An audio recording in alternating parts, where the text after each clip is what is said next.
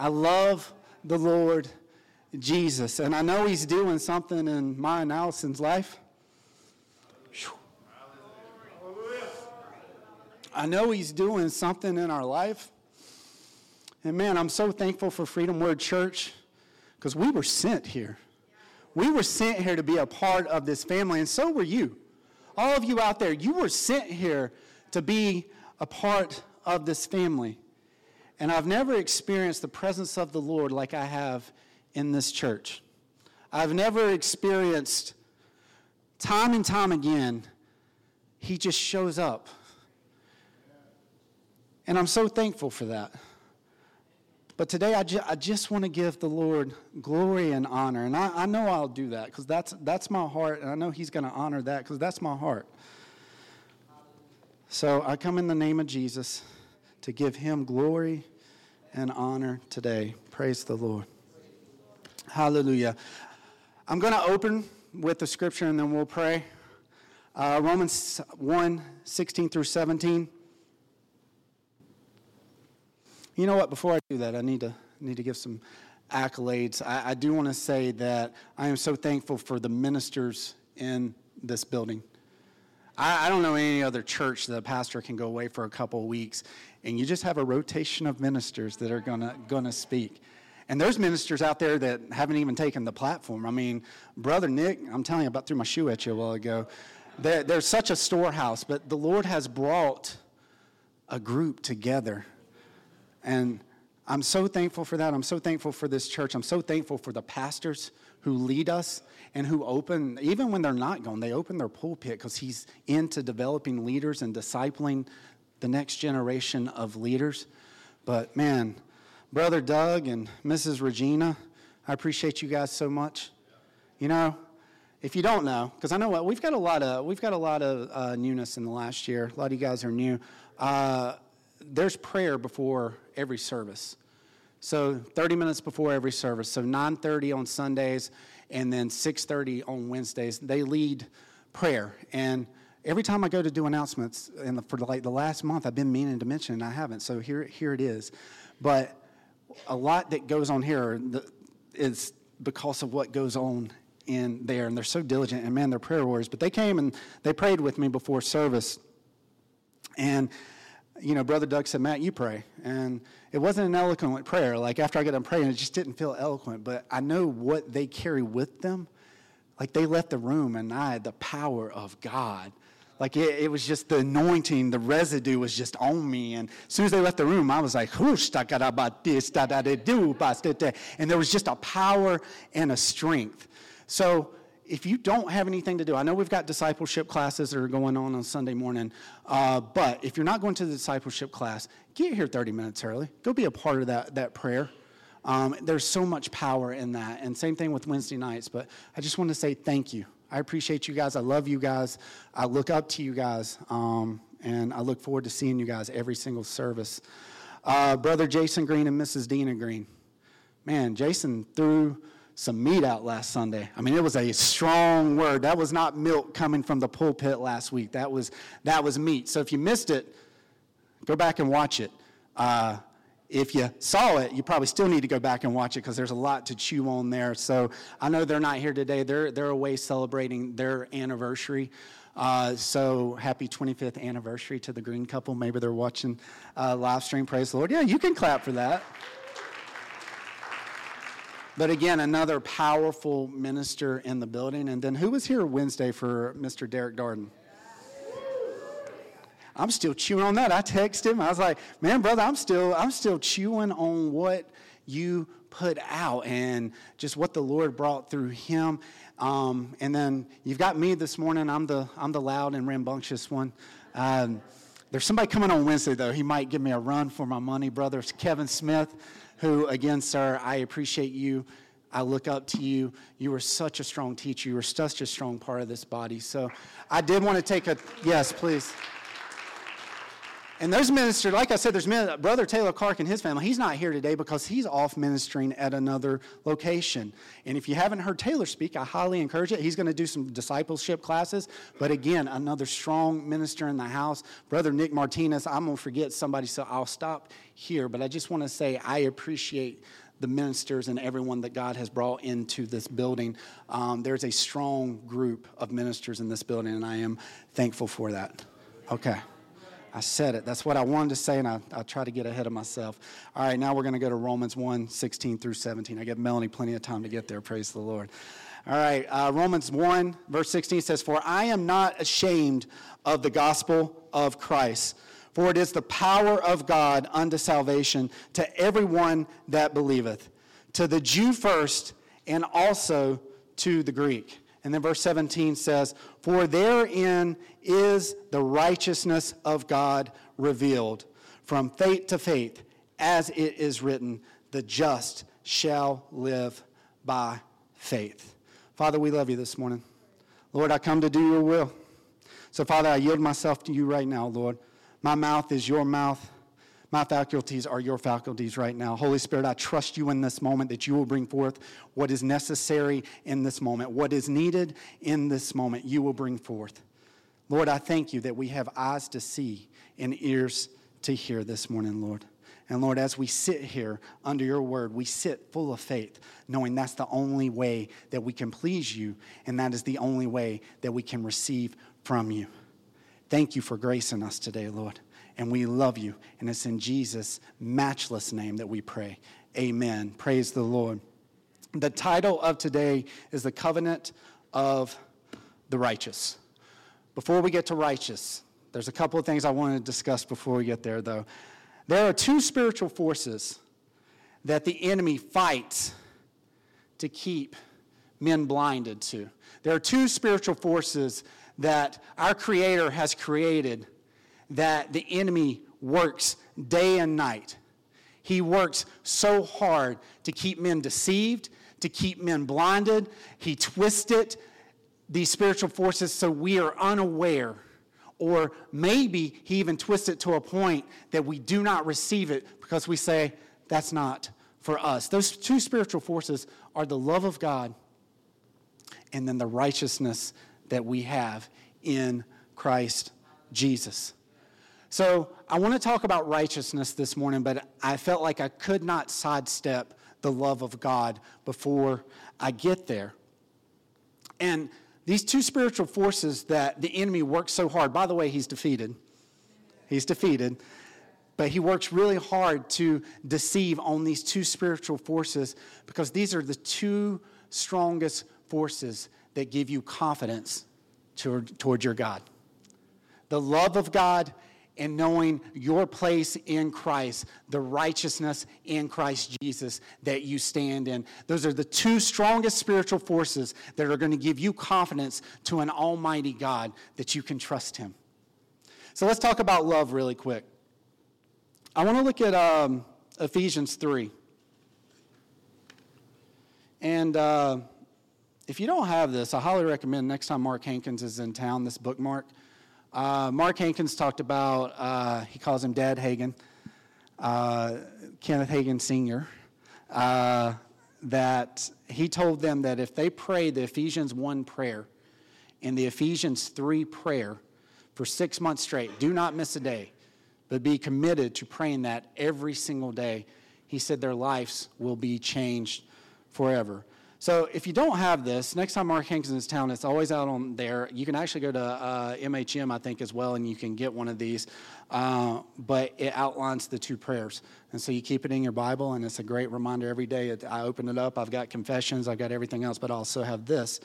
And in here, Ephesians 3 17 through 19 says that Christ may dwell in your hearts by faith that ye being rooted and grounded in love may be able to comprehend with all saints what is the breadth and the length and the depth and the height, and to know the love of Christ which passes knowledge, that ye might be filled with, the, with all the fullness of God.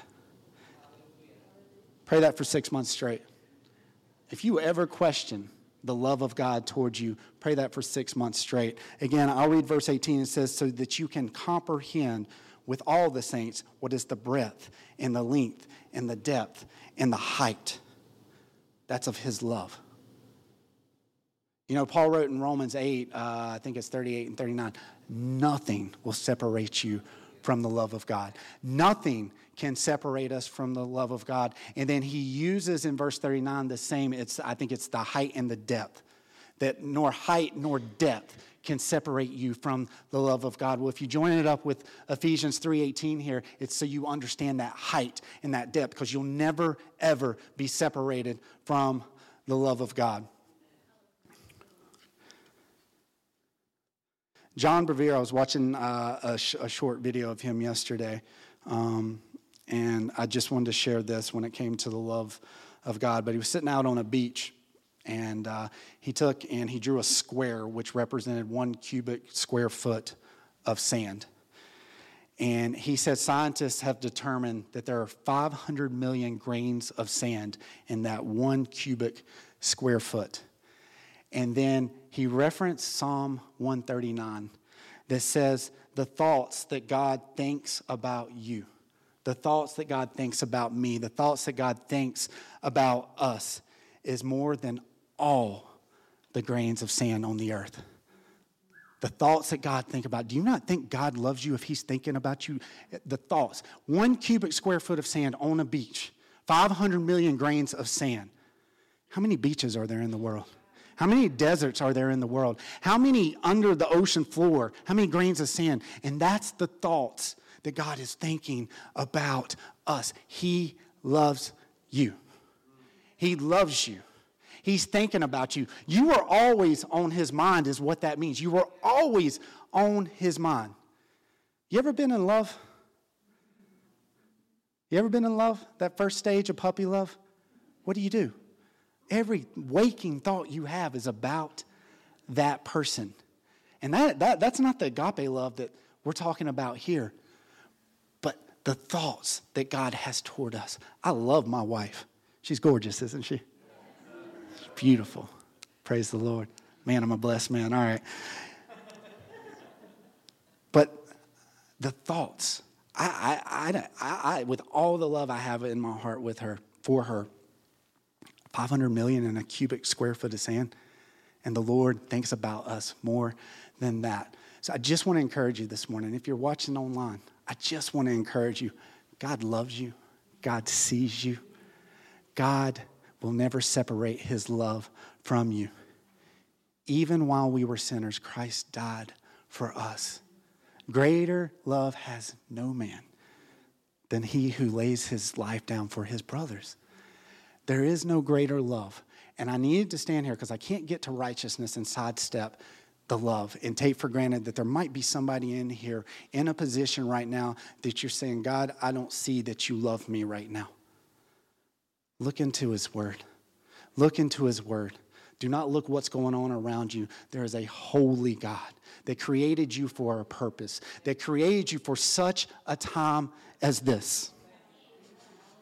If you don't know that, you were created for this time, for this moment. You might look around and, and lack, again, the confidence to believe that, to lack, again, going, I don't have the faculties, I don't have what it takes, Lord, to do what you're asking me to do. And you might look all around and you're not seeing the love of God.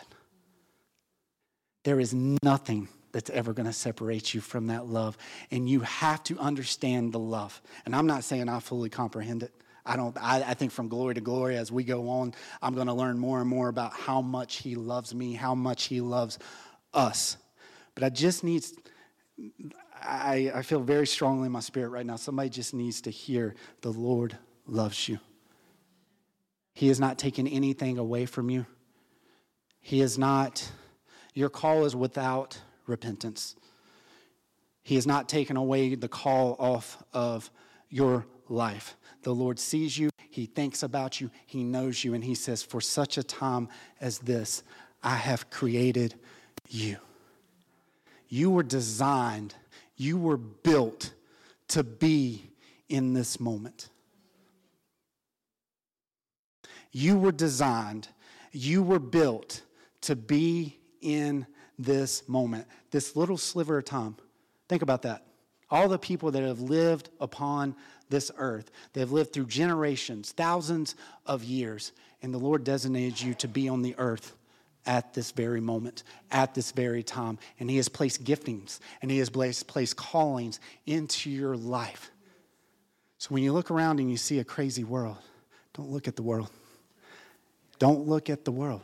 You were built to be here. You were called to be in this moment of time. So be encouraged today. The Lord loves you. There is nothing that separates him or separates his love from you. And to understand that, to know, how many parents do I have in here? Do you keep your, do you keep your kids guessing? Do you, do you keep your kids, I hope not. Because you're not very good parents if that's what you do. But you know, I have a daughter, Honor, seven, and um, a son, Abel, who is two. There is nothing that can separate my love from them. And I'm an earthly man.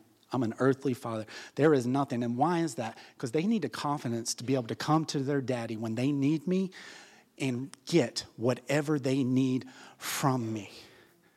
You know, I hear I hear people say, well, the Lord works in mysterious ways. What kind of father is that?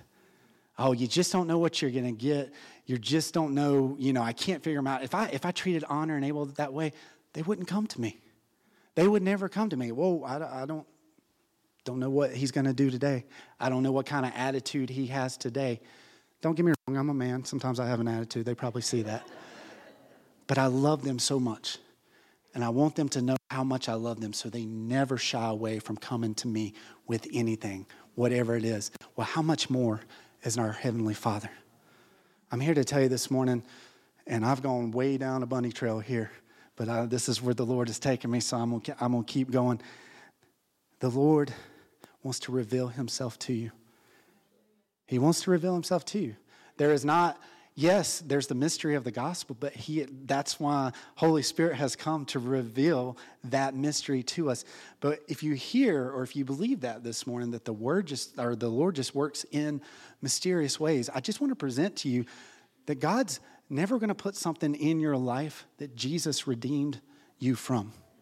There's no sickness. There's no calamity. There's no, uh, there's no tragedy. There's no family split. There's nothing that the Lord is going to put in your life that Jesus came to redeem you from. And so I'm not saying I understand it all. There's things I'll walk through and I, I, I, don't understand it, but I know, just as Nick talked about our helper, Holy Spirit, I know He's going to help me figure it out. So I just say that this morning, and, and I'm going to go back up here and get back on my outline. The Lord loves you this morning. And somebody needed to hear that. So let me go back up here and y'all don't want to be here all day, I know. So praise the Lord. I can be long winded, so I'm determined not to be long winded today. Can you give me five more minutes? That's preacher talk. That means you have an hour. All right. That was not a graceful water drink either. Sorry. All right. Praise the Lord. So that's love. We covered love. The Lord loves you. It's a confidence builder. You've got to have confidence in, in the Lord. So let's look at righteousness then. Because that's truly what the Lord has laid on my heart to read, so or to uh, present today. So let me read again Romans 1 and 17. It says, For therein is the righteousness of God revealed. For therein, wherein the gospel of Christ that it talks about in verse 16. So, for therein is the righteousness of God revealed from faith to faith as it is written, the just shall live by faith. There's other translations that reads, for therein is the, God's gift of righteousness revealed. Our righteousness is a gift this morning. Our righteousness is a gift. If you look at Romans 5:17, it also talks about this gift. It says, "For if by one man's offense." So we jump into Romans 5 here, and I'll, get, I'll give a little a little explanation of what's going on. This is first Adam, last Adam. You've got first Adam, You've got last Adam, who is Jesus Christ. And it says, For if one, by, one man's offense, so that's first Adam, that's Adam, so by his offense, death reigned by one. Much more they that receive abundance of grace and of the gift of righteousness shall reign in life by one, Jesus Christ. I'm going to go ahead and read Romans 4:25. I'm going to give that to you and we'll stop and we'll talk about it.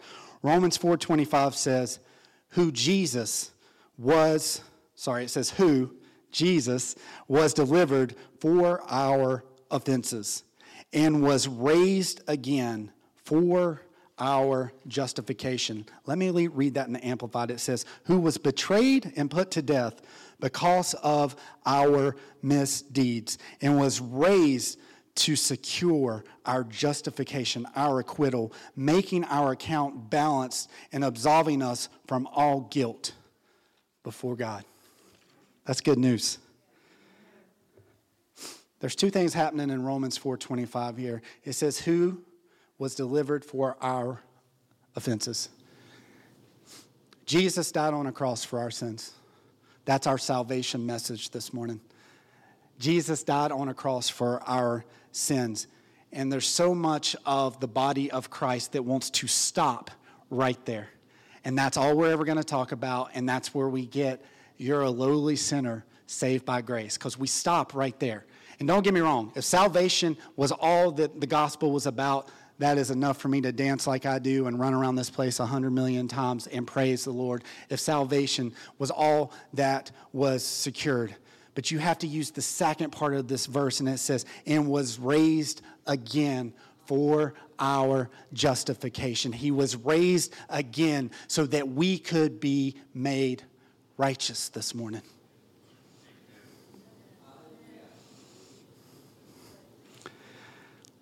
You will only rise to the level of expectation. So if I only declare and I only confess that I am a lowly sinner saved by grace, there's probably only going to be sinning that happens in my life.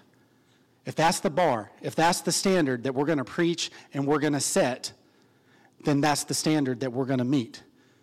But then he goes on to say, no, Christ was raised for our justification so we could be made righteous. We can be made righteous. Look at uh, 2 Corinthians 5 21.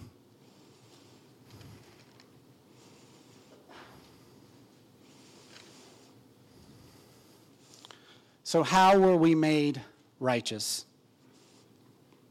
2 Corinthians 5:21 says, "For he hath made him Jesus again to be sin for us, who knew no sin, that we might be made the righteousness of God in him." You don't try to be righteous. There is no work, there is no striving to be righteous this morning. That word says that you were made righteous. You were made the righteousness of God in Christ Jesus. Why is that important? That takes away all guilt. That takes away all shame. That you have the ability to come before a holy God. We just got done singing endless praise. Holy, holy, holy. He is a holy God this morning. And in Christ Jesus, you have to come and realize that you are righteous in Jesus. You know, if you ever listen to Mark Hankins' podcast, uh, there's a song that plays at the beginning and it says, When he sees me, he sees me in him. When the Lord looks at you, Father God, Abba Father, when He looks at you, He sees Jesus this morning.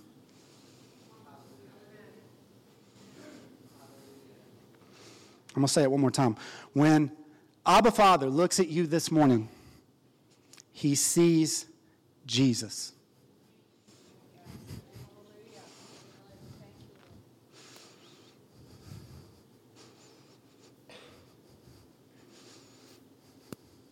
There's a law of substitution that has taken place. So if you go into Romans 5 and you read first Adam, last Adam, you can, you can look at the law of substitution. But he who knew no sin, he who knew no sin, the spotless Lamb of God, was made sin with our sin. So, what does that mean? As Jesus went to the cross, the Father saw you, He saw me. When He went to the cross, there's a, there's a substitution that took place. When Jesus went to the cross, He saw you, He saw me.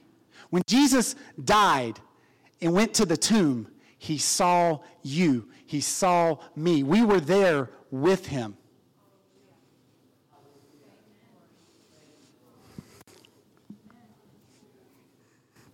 Y'all gonna make me work for this this morning. When he saw Jesus go to the cross and die a sinner's death, you realize a cross was not a death for royalty. It was a death for thieves, for mur- murderers. It was a death for people who committed treason. It was a death, a sinner's death that the spotless Lamb of God went to in your place, in my place. So when the Lord, our Father, God, saw Jesus hanging on a cross, he saw us. We can't stay there. We can't stay there. And that's why we talk about the second half of the verse, because there's so many in the body that want to stay there. Oh, I'm a sinner. I'm a sinner. He died for my sins. Absolutely, he did. Praise God for it. He died for our sins, but then he was raised to life for our justification. He was raised to life for our righteousness. So now, as you walk out this life, when the Lord looks at you, he sees Jesus. Just when he was looking at Jesus, he saw you on the cross. He saw you in the tomb. He saw you in hell, because that's where Jesus went to get the keys. Death, hell, and the grave given to us. He saw us the entire time with Jesus. And so now he sees us. In Christ, we are the righteousness of God. Glory.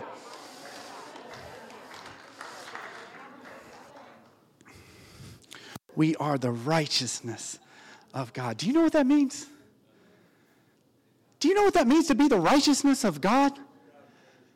There is a holy God, a holy God that sin cannot exist in his presence, that we were saturated in, that we were covered in. By the choices that we made, we were covered in sin. And Jesus came and he said, My blood, whoo, the blood of Jesus I wash you clean. I renew you. I restore you better than that. I have made you new. I have made you a new creation. I have made you a new creature. And that's why sin consciousness does not work. That's why a lowly sinner saved by grace does not work because you're only hitting a certain standard when you go there. But when you say, I'm the righteousness of God in Christ Jesus, that's the full redemption of Jesus. That's everything that he bought back. And so we have to understand our righteousness in Christ. When I, I got to um, talk to a discipleship class, you know, I'm going to do a couple more here soon, but um, it's, it's about in Christ, who we are in Christ. And this righteousness factor is step one. It always is. You have to know that you are the righteousness of God, or none of it, you will never have faith for any of the rest of it. You will never be confident enough in God if you don't understand the righteousness that you are now standing in. That you get to come before a holy God to worship, to praise, to give Him your all. When He sees you, He sees Jesus.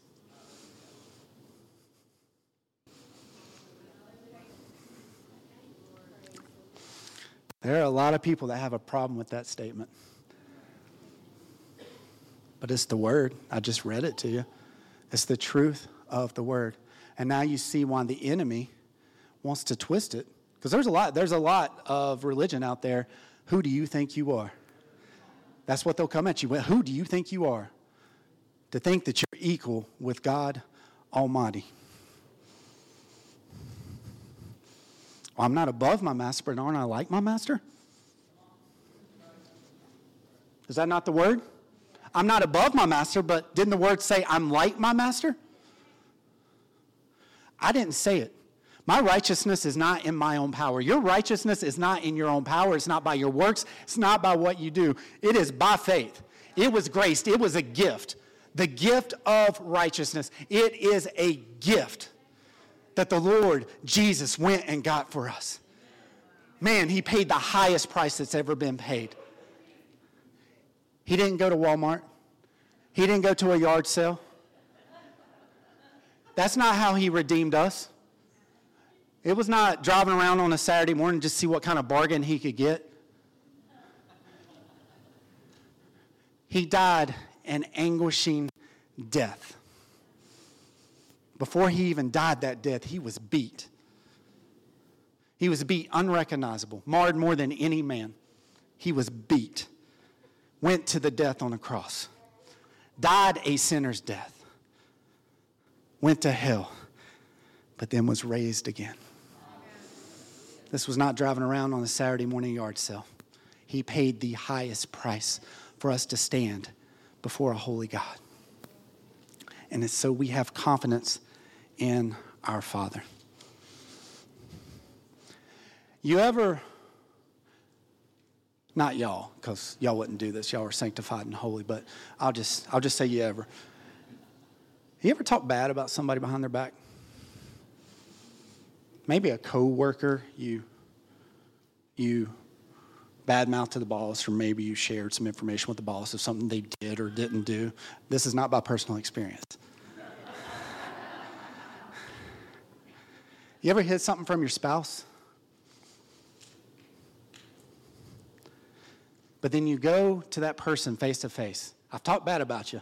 I threw you under the bus to the boss, my coworker. But then you go to that person face to face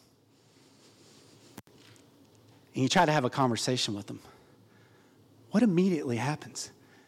It just feels off, right? There's this all feeling like, oh Lord, do they know I talked to the boss and told the boss that what they did or didn't do? I would never hide anything from you, but just for example, just an example's sake, if you go to your spouse and and you've, you've hid something from them or you did something, you're hiding, you don't want them to know about it, there's, an, there's a guilt and there's a shame, right? You lack the confidence to be in that person's presence at that point. Because all you can think about is, man, do they know what I've said or what I've done? And so the whole time this person's talking to you, the whole time they are, they are speaking to you and you're having a conversation, but you never once hear what they say, you never once receive what they say. That is the same way it is with God. When you do not understand that you are righteous in front of Him, then what do you do? You come into His presence with all sorts of guilt, with all sorts of shame, which, by the way, that's on the cross and under the blood as well. Praise the Lord. He bore our shame. He said, You're not even allowed to feel guilty. Yeah, I know it was my I know it was your sin that was on me as I went before the Father and I passed before the Father and he deemed me unrecognizable. He didn't even know I was his son. Yeah, that was your sin, but you know what? I'm not even going to let you feel bad about it. I'm not even going to let you feel guilty about it. Why? Because you can't, because it steals your confidence. It takes away your confidence when you get before God to be able to receive anything from God. And that's exactly how it is. That example I just gave, that is exactly what happens. You come before God, even though he sees all and knows all. He knows what you've been doing. So First John tells you to confess your sin. He'll forget. He's, he's just to forgive you, right? So if you do sin, just go before the Lord and say, Lord, forgive me. I repent. I turn from that. But I'm covered in the blood of Jesus. Now I'm righteous. And now I can come before you. There's no hindrance. There's no attack of the enemy. Because that's what the enemy does. And that's why he tries to steal. He's a thief. You know that, right? Steal, kill, and destroy. That's what he comes to do. He comes to steal, but he comes to deceive you. And he doesn't want you to know the love of God, and he doesn't want you to know that you are a righteous being in front of the Lord Almighty because it steals your confidence. You will never fully operate in faith if you do not understand the love of God and that you are the righteousness of God in Christ Jesus. You will never fully operate in faith. Faith, you will not get to the limits of faith. Let's, let's put it that way. Where faith can take you, you will never get there if you do not understand the righteousness of God that you are now standing in.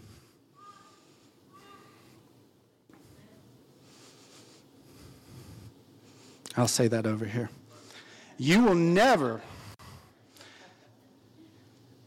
fulfill everything in faith. You will never get there if you do not have a revelation of your righteousness in Christ Jesus. You'll never get there. The just shall live by faith. Well, let me see where I'm at with my outline. You know, I make these outlines and then I go way off somewhere. Thank you, Lord. I pray. I praise the Lord, though, because I know He's taking me where we need to go this morning. Praise the Lord. So let's talk about the covenant of the righteous, because that's truly why I came here. Y'all give me about five more minutes? Some of y'all ain't happy about that, are you? You know, about two years ago, the Lord had me study out how He treats righteous men. Yeah, I mean, study out. I looked at almost every single scripture that had the word righteous in it or had righteousness in it uh, using uh, concordance because um, I wanted to know, Lord, how do you treat a righteous man? Because that's who we are. In Christ Jesus, we're righteous. So, how do you treat us, Lord? So, I cherry picked some of my favorites from two years ago when I wrote all these down. And so I thought I would share to them because I, I, I, want, I want your faith to be increased this morning. I want you to know right where you sit this morning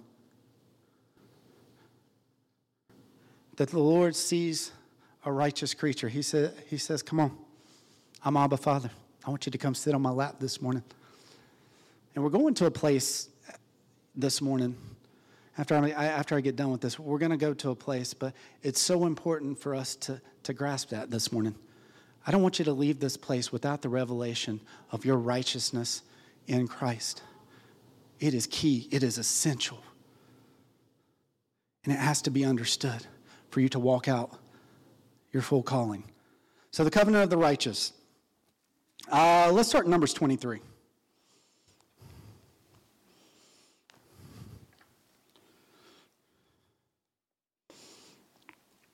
Uh, Derek referenced this when he was uh, speaking on Wednesday night.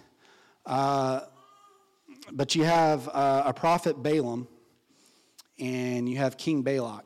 And the king comes to the prophet, and he says, I want you to go to your God. I want you to go to the Lord, and I want you to get him to curse Jacob in the nation of Israel. I want you to, to go to him and get him to curse. So Balaam goes to the Lord the first time. And he comes back to Balak and he tells him what the the Lord says. And so verse 8 shows us it says, How shall I curse whom God hath not cursed? Or how shall I defy whom the Lord hath not defied? And King Balak says, No, no, no, no, no, no, no. I don't like that answer. I don't like it. You need to go back to your God. You need to seek him again, and he needs to curse Jacob and the people of Israel. And so then you'll see Balaam comes down a second time, and I'm going to go to verse 20. And I'm using Amplified. It's not Amplified Classic, but I'm using Amplified because I think it makes it a little bit more plain. It says, Behold, I have received his command to bless Israel. Balaam saying, I've received a command to bless Israel. I can't do what you want me to do, King. It's impossible because the Lord is saying, I have to bless Israel. It says, He has blessed, the Lord has blessed, and cannot reverse it. God has not observed wickedness in Jacob, for He is forgiveness. That sounds a lot like righteousness, doesn't it? nor has he seen trouble in Israel. The Lord their God is with Israel, and the shout of their king is among the people. You see, righteous men walk in blessing. Righteous men can't even be cursed. The Lord has commanded a blessing upon the righteous. He has commanded a blessing upon the righteous. So as you sit here righteous this morning, know that you, the Lord has commanded his blessing. Go read Deuteronomy 28. He has commanded his blessing upon you. And there is not a man in this world that can curse you. And then if they do curse you, go back to watch Wednesday night's uh, Hour of Power, and Derek's going to tell you exactly what you do when they do curse you. Good word, brother. It was really good. But you have a blessing. The blessing of the Lord is commanded upon you when you are the righteousness of God in Christ Jesus. You don't have to turn here. I just jotted a couple others down. Job 4 7, the righteous are never cut off or destroyed. Job 23 7. I'm going to say something here. It's going to, it's to lock in here in a second. You guys are going to get excited about it. This is good news. I feel like I'm preaching to myself right now, but y'all going to get it. Y'all to get it by faith. Praise the Lord. Job 4 7, the righteous are never cut off or destroyed. Job 23 7, the righteous can reason with God. They can talk to him as a best friend. That's the privilege of the righteous.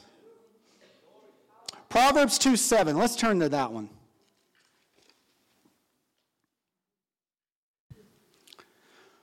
Proverbs 2 7 says, He layeth up sound wisdom for the righteous. He is a buckler to them that walk uprightly.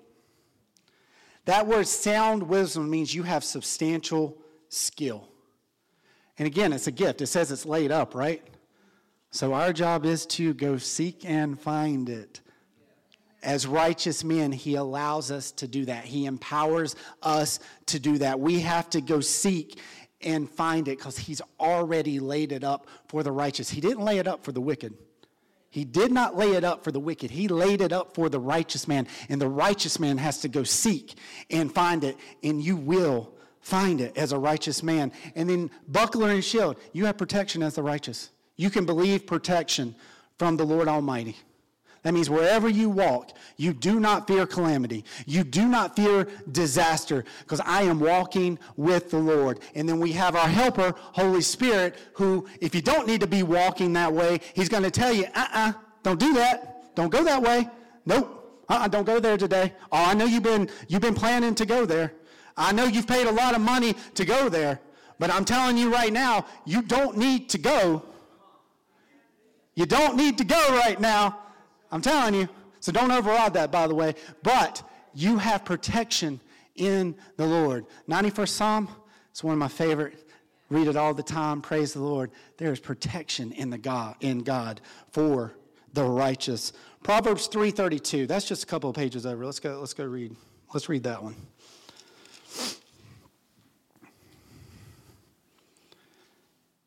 It says, "For the froward is an abomination to the Lord, but his secret is with the righteous.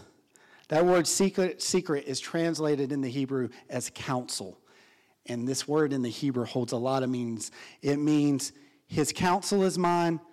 His, the other meanings of this word is circle, company, consultation, counsel, fellowship, friendship, gathering, intimacy, plans, secrets, secret counsel. That's all ours. As righteous men and women, we have his circle. We have his company. We have intimacy. You have intimacy, intimacy with the Lord God Almighty.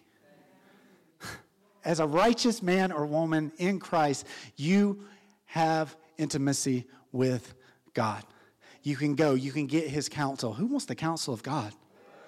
I don't seek the wisdom of men. I seek the counsel of God. And when I know my righteousness stature, when I know that He sees me in Christ Jesus, and I can go boldly before the throne of grace and obtain mercy when I need it, and obtain His counsel, I can obtain his wisdom. Shoo! Why am I looking anywhere else? I am a righteous man. Jesus made me that way. I'm going to see my daddy today because I know he has the answer to this problem. I know he has the answer to this situation. I've looked everywhere else there is to look. Why did I do that? I just go to my daddy. I'm preaching to myself right now. That's good. I'm preaching to myself. There's so many times that I will look around everywhere else. I will ask advice from all sorts of people. I come, and don't get me wrong, iron sharpens iron. It's good to surround yourself with, with like minded believers, and they can give great counsel. But man, would I rather have the counsel of God Almighty, who knows all, sees all? Praise the Lord. Proverbs 3 and 33, you don't have to turn there. I'm just going to read a couple more things off to you. The righteous house is blessed. Your family is blessed. Your house and your family is blessed as the righteousness of God in Christ Jesus. Your family's blessed. Man, Honor and Abel better be thankful they, they, they were born to us, babe. But your kids, seriously, your kids should be thankful. Lord, thank you that you brought me into this family. Thank you there's another word that says they're mighty upon this earth. The seed of the righteous is mighty upon this earth. Your family is blessed this morning. Your righteousness determines that your family is blessed. The blessing of God Almighty. Shoo, I'm about to preach myself happy. Proverbs 15, 19. Let's turn to that one.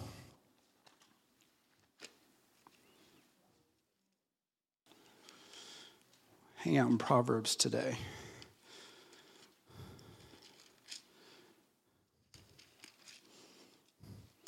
15 verse 19 says, "The way of the slothful man the way of the slothful man is a hedge of thorns, but the way of the righteous is made plain." You on the expressway when you're a righteous man. You on the highway when you're a righteous man. You know, I love that we sing the, the highway to heaven. Because I just imagine my head, you know, I, I, was born in 79, so I know there was an ACDC song named Highway to Hell. And I just, I just think, well, we, that song was written, I'm on a highway to heaven, I'm not on a highway to hell. But the righteous man is on a highway. There is no crookedness or windingness.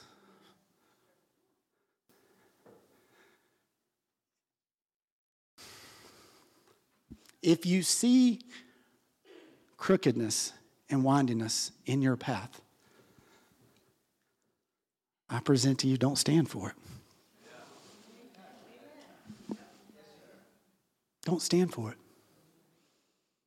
I'm reading you promises of the righteous right now. If you're in Christ Jesus this morning, you are the righteous. I know it rains on the just and the unjust. I know that's the word. I understand that word. But there's a wise God that I just read to you that you can seek his counsel. So if you start seeing that road wind up, you start seeing that it gets crooked. I know his word says that he makes our pathways straight. He makes our pathways straight. So go back to God. Go back to God. Okay, Lord, I see some windiness. I don't, I don't, I don't really want to take that way. So I'm going to go back and I'm going to seek you because I know your way is the highway. Praise the Lord. Job 36 and 7 God never takes his eyes off the righteous. he never takes his eyes off of us. He sees you. You know, the Lord, the Lord came upon me uh, uh, Wednesday night, and I just remember that's all, that's all I could hear in my spirit is the Lord sees you. He wanted somebody to know that. The Lord sees you. The Lord sees us. He never takes his eyes off of us. Off of us. He never sleeps or slumbers. So his eyes are always on you. He doesn't even close his eyes. I'm going to present to you, I don't even think he blinks. His eyes are always on us. According to that word, he can't even blink because his eyes are always. Not for a split second can he blink and take his eyes off of us. So his eyes are always on us as righteous men and women. Psalm 11 and 7 the righteous man sees his face the face of God.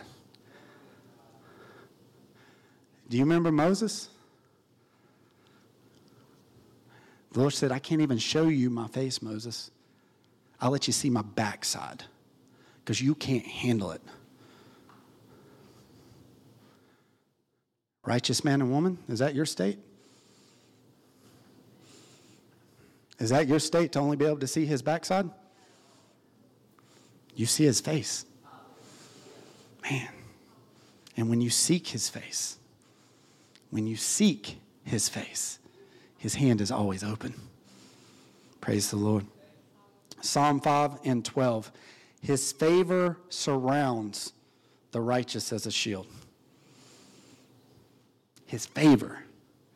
You know, Sister Tammy and I were talking about this, I think it was last week. And I've got some growing to do with the favor of God and having my faith in the favor of God. And she, uh, she uh, suggested a Jerry Savelle book for me to read. But you know the favor of God? If you struggle with thinking that somebody's always out to get you, or thinking that people are trying to do bad to you no matter what, like you go places and you just you feel like somebody's trying to hoodoo you or rip you off. The favor of God says otherwise. Men will do unto you the best things, and they don't even know why they're doing them. That's the favor of God. That's the favor of God. I have favor with God and I have favor with man, but his favor surrounds the righteous as a shield. Psalm 92 and 12, and I'm going to read that to you. You can turn there if you want to, but I'll just read it to you. It says, The righteous flourish. They break forth, they spring up, they bud, they also grow like the palm tree. He shall grow like a cedar in Lebanon. You know, I wanted to study out. I'm like, Lord, those are trees. I don't know. I don't know what kind of trees those are or what that means. So, I found it really interesting that the cedar is known for its tenacity of its roots. Its roots go very deep and grow very, very strong. So we grow like the cedar in the Lord. And then it says, the cedars of Lebanon are royal amongst the trees. Did you know your royalty this morning? Righteous people of God? A holy nation? Peculiar people? We're a little strange, yeah, we are, God.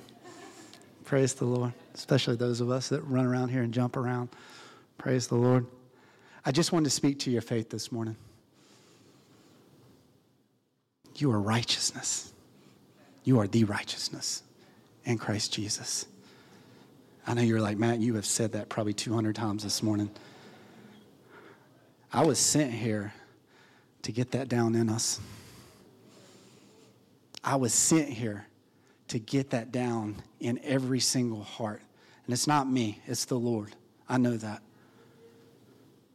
To understand that we are the righteousness of God in Christ Jesus, that we can boldly come before the throne of grace. Why? Why is this so important?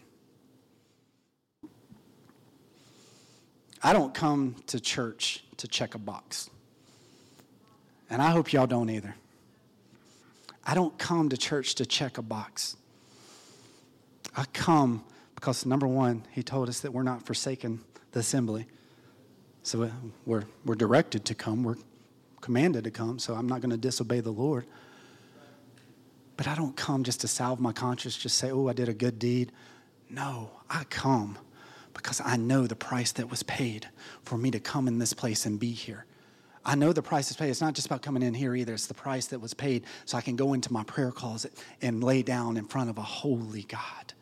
To have his counsel, to have his wisdom, to have his protection, to have all that he provided to me.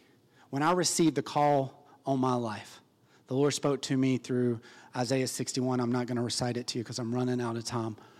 But go back and read Isaiah 61 if that interests you. But the Lord spoke that to me. I was in tongues one morning and I knew the Spirit of the Lord is upon me. And He has anointed me. And I know Jesus spoke this, but in that moment, that was Rhema word for me to know there was a call on my life. And from that moment on, I said, Jesus, I just want them to know who you truly are. Man has messed this up. Some bad theology has messed this up. And Lord, I want them to truly know who you are and what you are all about. Righteousness is a part of that message. Righteousness is a part of that message. It is the full gospel. It is the full gospel. And so I come to church, and y'all have heard me for probably the last couple of weeks. And Brother Doug, I, I latched on to something that you said Wednesday night, and it was just talking about seeing the revival of old times, seeing the pour outs that they used to see. And the Lord's pouring out right now. We are in the end times. He is pouring out His Spirit. He is pouring it out like the world has never seen before. So I'm going to challenge you this morning on what you're feeding on, what you're looking at, because there's so much to distract you, to take you away from, not to realize that there is more light coming out right now than there is darkness. Even though every time we watch a TV, all you see is darkness. Every time you look at your phone, you look at the news, all you see is darkness. There is more light in this moment of time being poured out. His Spirit is being poured out without measure on His sons and daughters. He is pouring out. But you've heard me say this before. He does not give pearls to swine. He does not pour out where it is not appreciated, where it is not anticipated, where it is not welcome, where it is not honored. I want revival, Freedom Word Church. I want revival. But I can only come in this place expecting revival if I know I'm the righteousness of God in Christ Jesus. I know He loves me. I can only come before a holy God and say, God, pour yourself out if I know that He has made me, justified me to stand in that place. And that's what Jesus did. He paid a high price. I was going to read Isaiah 53, but I'm not. But I challenge you. Go read Isaiah 53. I read it quite often. That's the price He paid.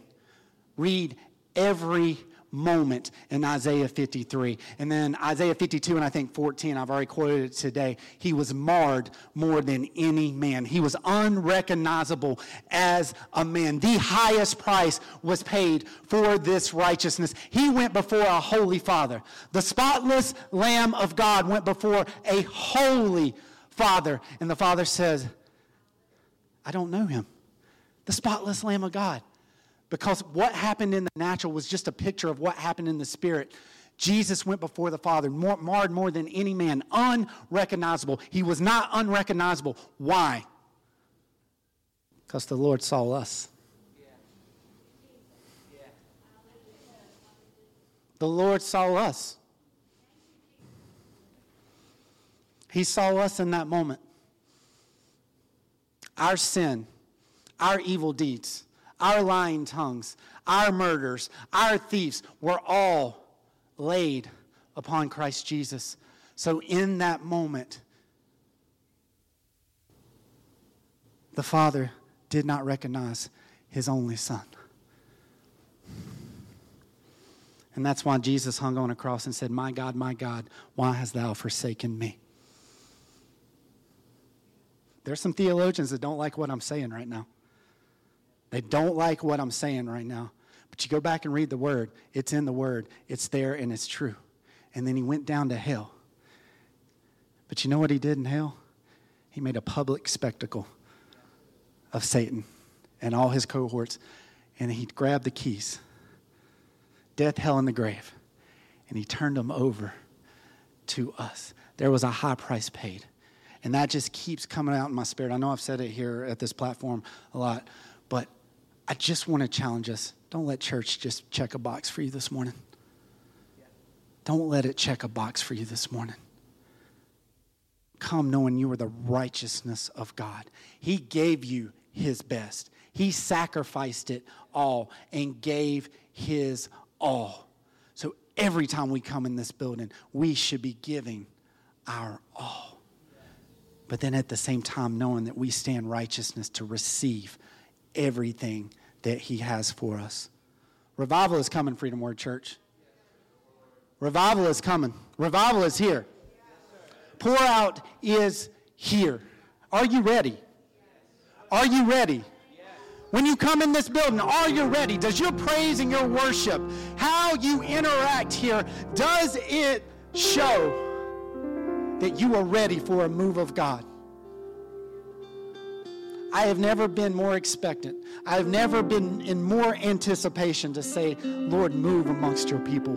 Pour out in this place. The world needs this. That's what's attractive. I know people look at us, the world looks at us and like, man, why are they jumping around? Why are they so crazy? Why are they so crazy? It's because we know what the Lord did. Know what the Lord accomplished. You know, we overcome by the word of our testimony, by the blood of the Lamb and the word of our testimony.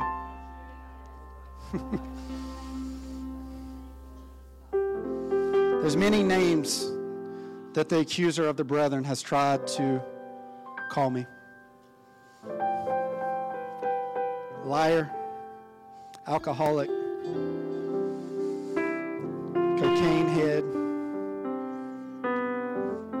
painkiller abuser, prescription painkiller abuser, pornographer.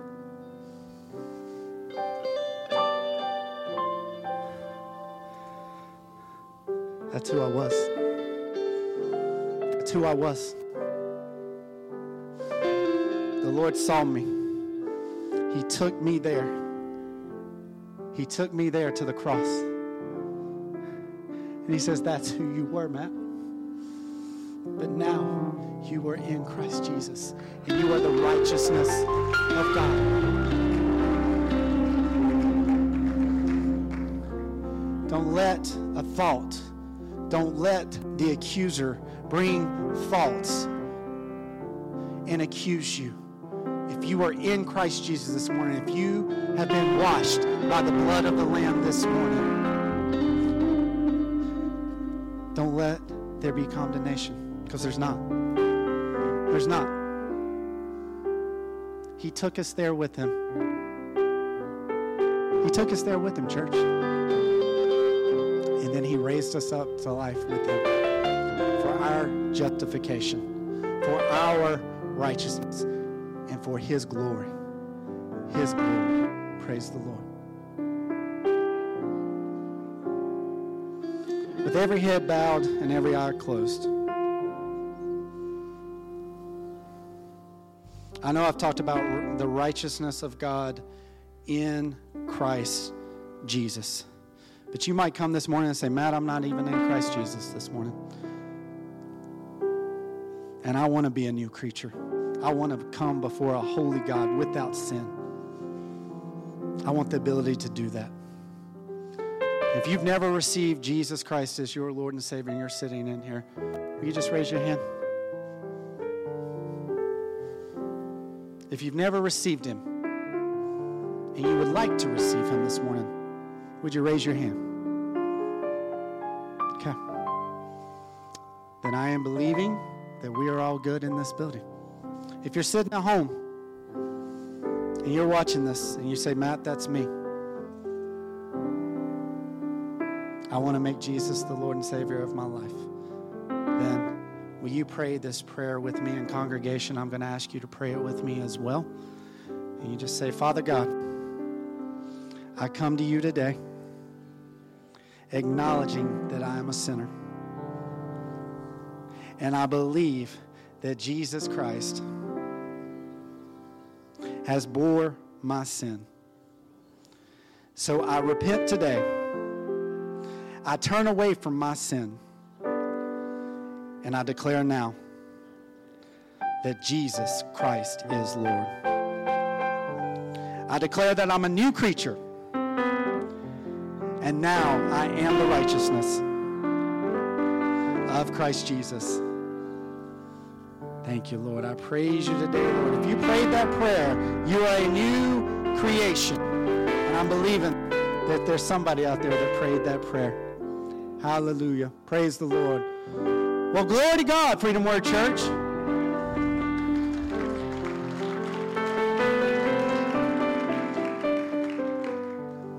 I'm long winded. I apologize. I know. Some of, y'all, some of y'all look like you glazed over. So I appreciate you guys allowing me to stand before you. I appreciate that you came with your listening ears. I appreciate all the encouragement that you have given me. Thank you. But I am believing every time we come in this building. I encourage you bring your faith with you. Bring your faith with you. Believe for a revival. Believe for a pour out of God every single time you come in this building. Father, we love you today. Lord, we glorify you. Jesus, you are magnified. Jesus, you are glorified.